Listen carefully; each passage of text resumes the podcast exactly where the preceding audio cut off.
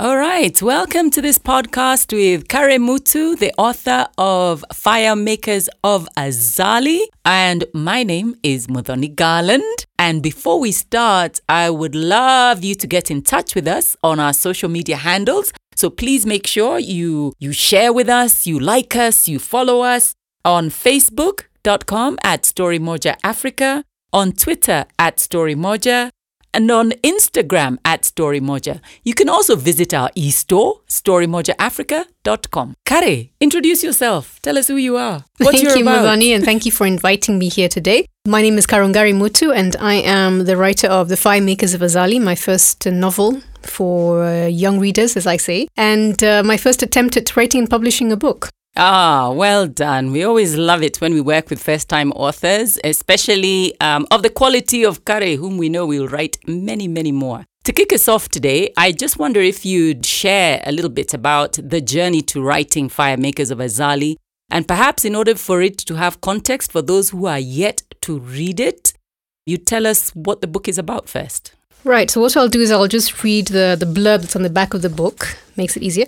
So, the firemakers of Azali. On the night before Christmas, David and his three siblings are listening to their uncle telling traditional stories.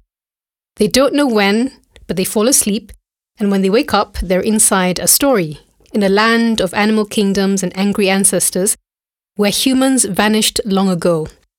Befriended by a zebra and a monkey in this strange land, the four children embark on a quest to find their way home.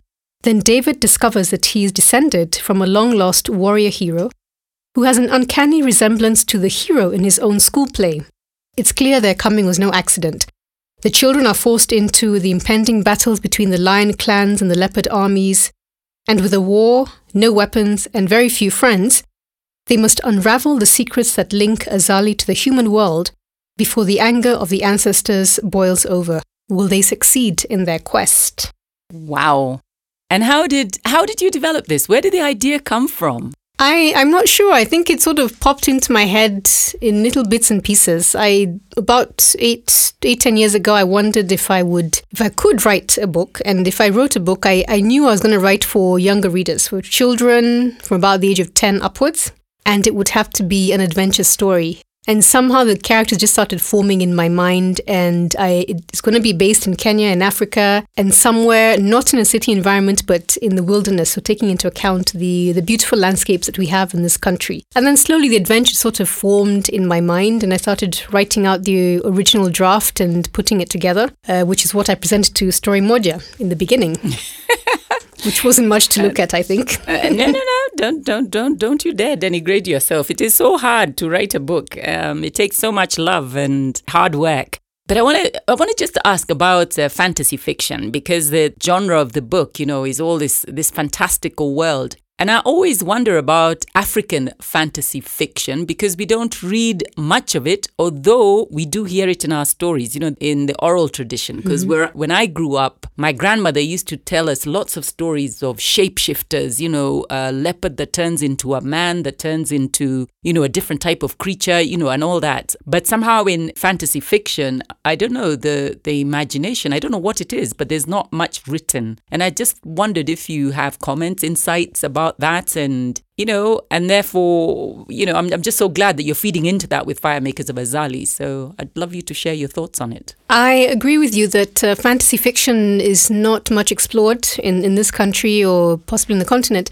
And it's one it's a genre that i've always enjoyed from childhood and i still read now. I still uh, look out for children's books on fantasy themes and of course written by western authors and wonder, well, why couldn't we do the same thing with African stories, African characters, African context? And in a way, I also brought in, I, am a bit like you, I think I also heard the same stories or similar stories growing up of uh, folk tales and African storytelling. And there was always elements of sort of magical realism, fantasy, animal worlds interacting with humans and vice versa. And so I knew that if I create this book for children is going to have to bring in fantasy and it's going to bring in the African elements that we have from our tradition, from our cultures, but something that can be enjoyed beyond Kenya, beyond um, Africa, that can be read by a child around the world and loved, enjoyed, followed, and understood. And I think there's a lot of room because it hasn't been explored in, in Kenya, there's a lot of room to create those sort of stories for children, but also something that can cross over into older audiences, so to speak. Right. And do you do you think African fantasy is or in what ways do you think it is different from, say, Western fantasy in fiction? Because you say you read quite a lot of Western fantasy. I just wonder if you have any comment about that. And this question really comes from the fact that when I'm editing a lot of stories, I can always tell if the reader reads mainly Western books because of um, there's some telltale signs. Can I share one? yes, you may. Yes, of course. like when um, you know, when Anyango blushes. like, why is Anyango blushing? You know, she would be a fair Anyango.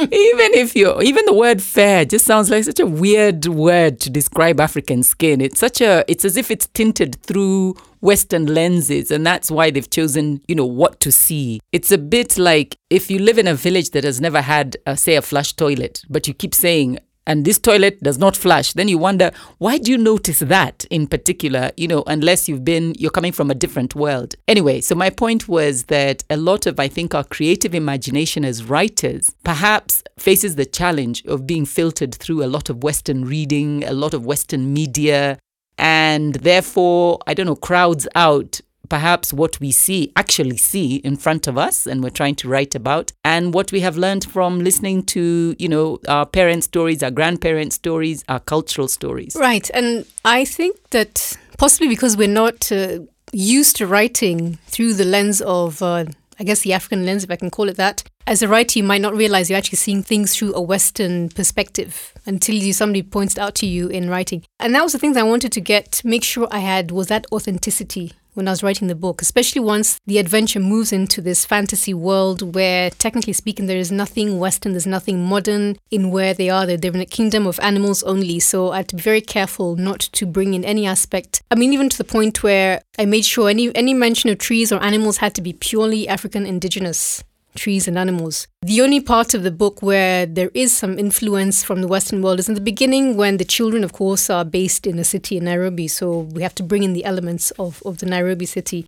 But I think also it's because we are not in the habit of believing, maybe we don't believe that um, a purely African story can be interesting or can be read and enjoyed or understood beyond if you don't live in Africa, or if you don't live in a particular country or context. But I thought to myself, well, as a child, I used to read stories from countries that I mm-hmm. still have never been to, but I mm. understood. I could visualize and, and feel and just totally get engaged in this particular world that the author had created. So I said to myself, I'm not going to allow that to spoil it for me where I'm restricted in terms how I describe this world and the experiences of the children in this adventure.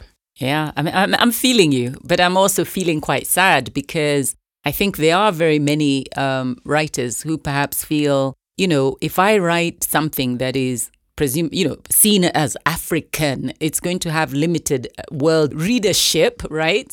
So they hesitate and they then add in lots of you know they, they might add in elements that don't really help the story but it's an attempt by the writer to make it a more inclusive uh, bland story. Like for instance you know a lot of writers i'll challenge them and i'll say if you're in a village why does everyone have an english name? Whereas i know in a lot of villages you might have an english name that you use for your id or official businesses, but uh, when you're on the farm or you're working or whatever, nobody uses it. So why wouldn't you use, um, you know, your your local name or your indigenous name? And um, and and a lot of writers are just hesitant because they feel somehow, let alone it won't be included, you know, in sort of seen by the world and appreciated by the world. It's also even by people of another community or you know, there's a lot of hesitation about revealing who we really are. I guess is where I'm getting to. There is hesitation, and I think we are still in our minds afraid to be totally free mm. of of maybe Western influence and totally free of what we've been taught, um, whether it's through our education system and upbringing, where only things that come from the West are acceptable or the right way to do it.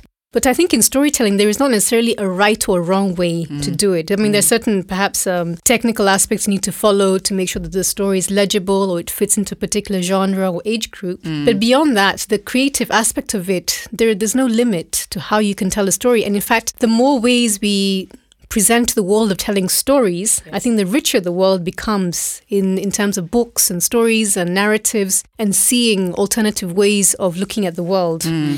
beyond the lens of just the Western world. This is how it's done and this is how it has worked for the Yes. last few centuries. And, Yes. and we're, we're, I suppose in this country, we're new to the, the process of writing. It came, it came with, mm. with colonization. Our way mm. of telling stories was oral, which has its way of being done. Now we're also learning to do it for children in writing. Yes. I mean, that's true. Although it is also true that I think there's a lot of confusion between or blurring of lines between modernization and westernization. So the fact that we are speaking English, does that make us more Western or just more modern? You know, because that's the reality of the modern life. If you want to do well in our type of world, then you have to be to have a good facility with the English language. And the same thing, like in in the firemakers, in the first scenes when they're having the Christmas, you know, the the, the Christmas party and and the whole setup, to me just reads like modern Kenya as opposed to Western uh, westernized Kenya. And I think part of getting people to feel less embarrassed about who they are is just saying the behaviors we've accepted, let's accept that they are now us, you know? So whether it's language, whether it's uh, the things we celebrate or how we celebrate, it just becomes another way of expressing us so that when we look outside and we see what we do and we write about that, it's not constantly wondering if I put that, that does that make me less African or more African? If I put that, you know, what will people think? anyway, enough preaching, I think, about, uh, you know, the importance of, you know, seeing ourselves and accepting ourselves for who we really are. Let's talk a little bit more about uh, Firemakers of Azali. What's your favorite scene in it? Oof, I have so many favorite scenes.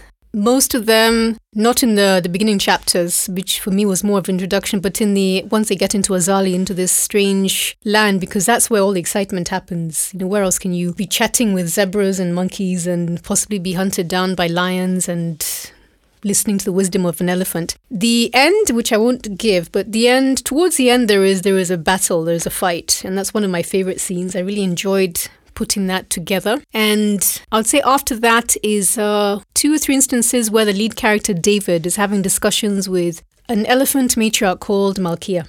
And they're having discussions about, well, the land of Azali, but also deeper issues. I did enjoy writing those. They were, they were very calm, collected, peaceful scenes, but the interaction between two very different species, a very wise old matriarch and a, a young boy is trying to understand himself. That is also one of my favorite um, places in the book. Yeah, I I have to say the contrast between the two of them and the sort of the generational, although it's crossing both, you know, the animal life and human life, but it's that sort of generational passing of wisdom. I thought it's, you know, it's it's one of the yeah, my favorite touches in the book. The characters themselves in the book and what inspired them. So the characters, well, you have two sets of characters. You have the human characters and you have the animal characters. And with the human character, and I chose to have a book where, as opposed to just one key protagonist, I wanted to have four children. Partly because I recall as a child reading books written by, well, again, Western authors where there was groups of children getting into adventures or getting into mischief and enjoying that, that just that play and interaction between several children and discovering themselves and discovering their world. So I thought to myself, I would like to write a book where that is that's the way it goes. The characters are definitely children and it's a, it's a group of them working together. The animal characters, well, you know what? We have so many animals in this country. So it was it was fairly easy for me to pick and choose from the you know hundreds of species we have in Kenya. Of course, it would have to have key animals that you have elephants and lions, etc. And I knew that I wanted certain characters to play certain roles. So, for example, the elephant is known as having wisdom and long memory. So I knew I'd have to pick that particular species of animal to represent that uh, those roles and those positions. Whereas you have carnivores like lions and leopards, which of course are hunters in their natural environment, to therefore play the role of, of the higher um, hierarchies of the animal kingdom. They are at the top. They're the ones that hunt. They're the ones that set the rules of this kingdom, etc. So it was just a matter of how to interplay, bring them all together, and what role they play in that. And then having animals that play the role of, I suppose, guides or helpers, not necessarily particularly on the top of the hierarchy. The zebra and the monkey, there's some of the lower creatures. So it was in my mind, and in fact, I had a lot more characters in my mind, but I had to keep it controlled. Otherwise, uh, the poor child reader will be all over the place. And so I, I, I have no lack of characters in my mind that I can think Yes. of. Yes. I'm I'm so I'm wondering so in your writing process do you keep a chart? Do you keep detailed profiles you know or, or bio you know put together your bio data and your character profiles for each uh, each character you have? Or how do you keep it all straight? How much planning goes into sort of the structure before you write? And how much of it is just sort of organic discovering it as you're writing it To begin with, it was completely organic because I have no background in writing or creative writing, journalism, etc. I completely self-taught. So when I wrote the first draft, I just wrote what was in my head. And later on, with a bit of editorial advice, was informed, okay, this is where you need to work out this, that, and the other. Went home and started doing the research myself and discovered all these things you're talking about that you have to put together a biodata. and develop your characters one by one. so I remember actually spending several months where I actually stopped the writing to just focus on building, first of all, building the world, mm. the, the Kenyan world and the animal world, mm. and building every single one of those characters that was mentioned in the book, some more detailed than others. Like David or Malkia have mm. several pages on them, exactly what they look like and what they like and dislike and that sort of thing. It was a journey of discovery, which I've then since learned has actually helped me so that as I'm writing, my mind, I am keeping in track of uh, this is what this person would do or wouldn't do in this particular situation. And this is where they're likely to make a mistake or do the right thing, etc. So I, it's, it's something I learned much later, much, Right. much later. And so, and in that period that you're calling much, much later, did you then feel that after I've invested so much in learning about these characters and in creating this story world, now I should actually think of it as a series as opposed to a one off? I mean, given the blood, sweat, and tears that are on this page, And yes, it, I realize at some point it's going to have to be more than one book because the way I envisioned the story playing out in the long term was it would be too much to fit into one book for, for a 10 year old or a 12 year old child. Mm. So, definitely, yes, there is, I have sort of plotted out the next uh, couple of books. yes. And one day soon, we'll actually start writing Yay. it. No, that's really exciting. I've been privileged to know you for, for, for a while, and I know you work in the animal world. Um, how has that helped or not? And maybe you can, you know, for the sake of the audience who don't have the privilege of knowing you, uh, you know, just tell, expound a bit on the animal world, Oh, okay. your relationship to it.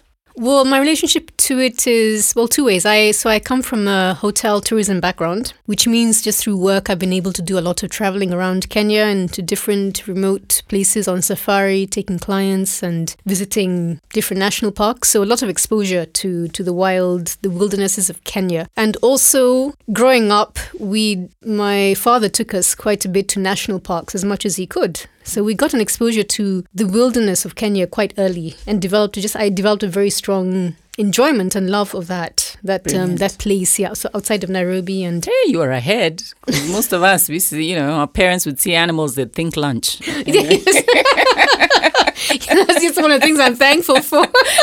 you bundled us into the car and made us drive into some re- strange regions of Kenya. But um, yes, I can say I've been to a few places. So then it made it easier for me to to imagine the various scenes and settings in the book. I didn't have to go too far. I didn't have to do too much research because I could remember sights and smells and sounds and, and what, you know, sunset looks like or the kind of noises you hear in the morning or at night. And you look at an elephant, you suddenly notice one day that, oh my goodness, elephants have toes. Which I'd never noticed until very, you know, a few years ago.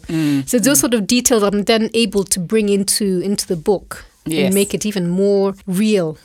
Yes, I think it's one of the juicy things in Firemakers of Azali is just how much intimate knowledge you put across um, on the page about you know about the different animal species, um, and yes, in particular the elephant. Um, I am constantly amazed how much I'm learning about, in particular the elephant and how strong its feelings and how developed its powers of communication. So yeah, really interesting, and I think it is something that if we could involve the next generation in you know i don't know in engaging with with this mm-hmm. and learning about this and exciting them about this then maybe our life will survive another generation or two Hopefully, we hope it does. Hopefully, yes. hopefully. But speaking of which, so what do you think is the role of fiction in engaging um, children on the social issues that, that bedevil us?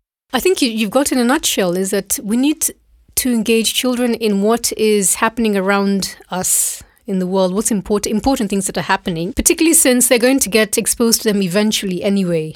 At some point, whether it is um, they willingly seek them out or something comes to them and they will ask the questions and want to know and wonder. And hopefully, it won't be when it's too late down the road. So, uh, for example, whether it's something like, um, in this case, let's take the example of, of the environment. So we want our children to understand what is the state of our environment. Why sh- why should we care? What is it that we benefit from the environment over and above the beauty of the wildlife? There is a lot. It's a more complicated ecosystem, and wildlife is just one aspect of it. And why we should protect and utilize the environment in a way that ensures it is um, sustainable. It's going to survive beyond your generation and the next generation. And I find that things you learn as children or you're exposed to at a very young age, you tend to value for a longer period of time then when you're exposed to it much later in life and you're struggling to understand this has never been part of my life. Where where is this coming from and why should i care at this point? and children's minds are a lot more open to um, accepting not, not, not just new ideas but i think accepting values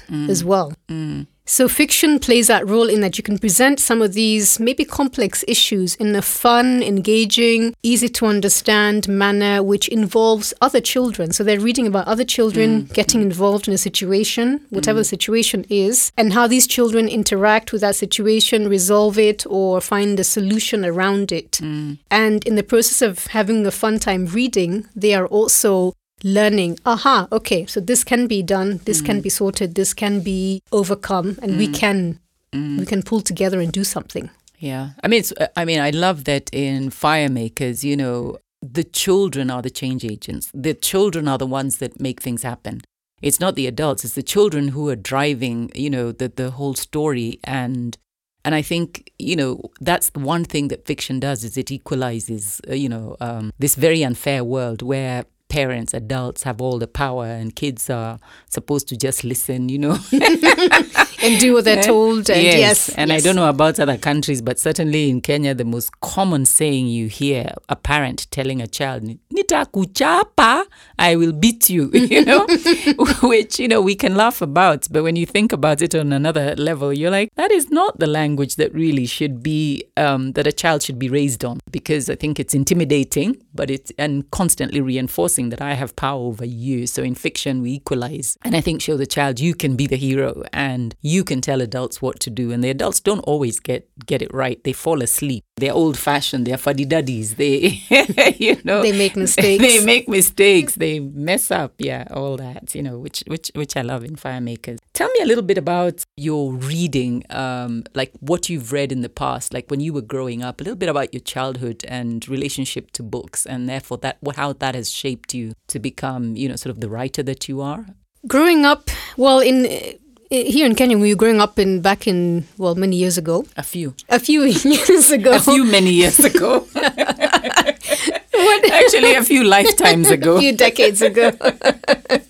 What was available to read for children back in the days before internet and ebooks and all of that was whatever was in the bookshop or the library. A lot of which was, I remember reading a lot of stories by Enid Blyton. I think a lot of people my age can relate to that. And she had an amazing collection of books and all sorts of adventures. And reading other authors later on in life, for example, the Hardy Boys and Nancy Drew and a few other detective stories. So I always enjoyed that kind of fiction work. That's what was available. There wasn't mm. much else from mm. beyond Europe and the US. Mm.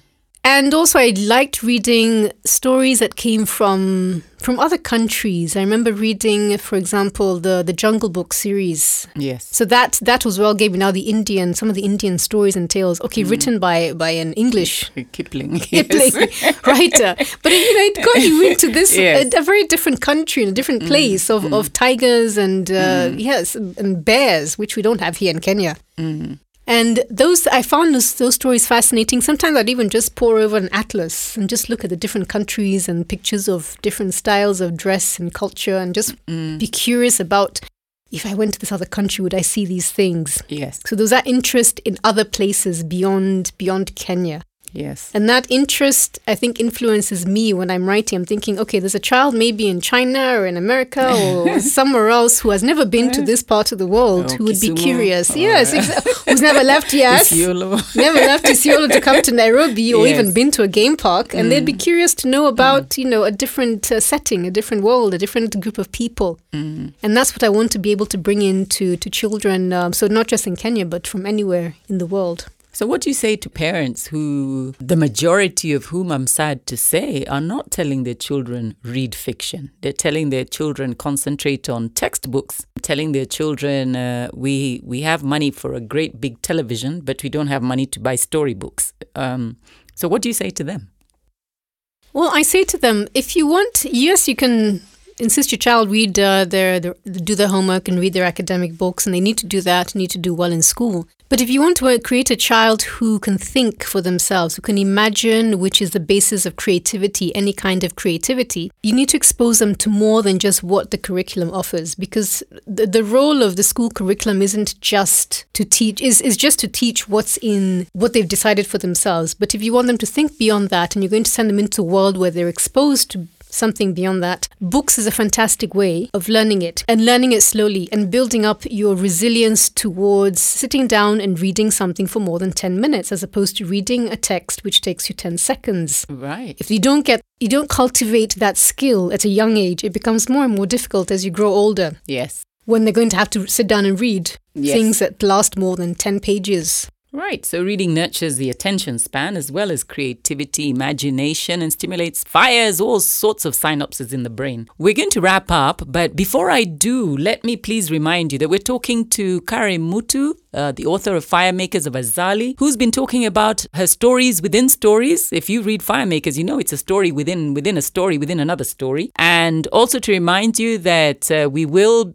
be availing this book in different formats, so you can get a physical copy. You can get it uh, and you can order it online at the Story Moja e-store, or you can get it as an audio book coming soon. You can like us, you can follow us, you can share your thoughts with us on our social media handles facebook.com at StoryMoja Africa, on Twitter at StoryMoja, on Instagram at StoryMoja, and you can also visit us on our online uh, store, StoryMojaAfrica.com. Hello, this is Karungari Mutu, and I'm the author of The Firemakers of Azali. And I'm going to read a short excerpt from my book. And this is taken from the first chapter. This is when David, the, the main character, and his brother Mwana, they've just left school after an afternoon of different holiday camp activities, and they're, they've taken a shortcut through the forest on a rainy afternoon. Somebody coughed behind them, a strange rasping hack that made David's blood run cold. He swiveled round quickly. There was nobody, just the dark trunks of trees. Peering through the fence, David could see the white walls and red tile roofs of the housing estates on the other side of the river. They were so close to home, he could not bear the thought of trekking all the way back to school. Let's check the fence, said Mwana. Maybe we can find where those guys came through. It occurred to him that the Chokoras must have cut a hole somewhere in the fence to enter the forest. The boys scuttled along the fence for some distance, but it seemed intact all the way, not even a rabbit sized hole to squeeze through. David was close to despair when Mwana tapped his shoulder. Look over there, he said. They haven't finished the fence. Wiping the rain off his eyes, David gazed at a thick roll of mesh wire and a pile of poles on the ground. He grinned at Mwana.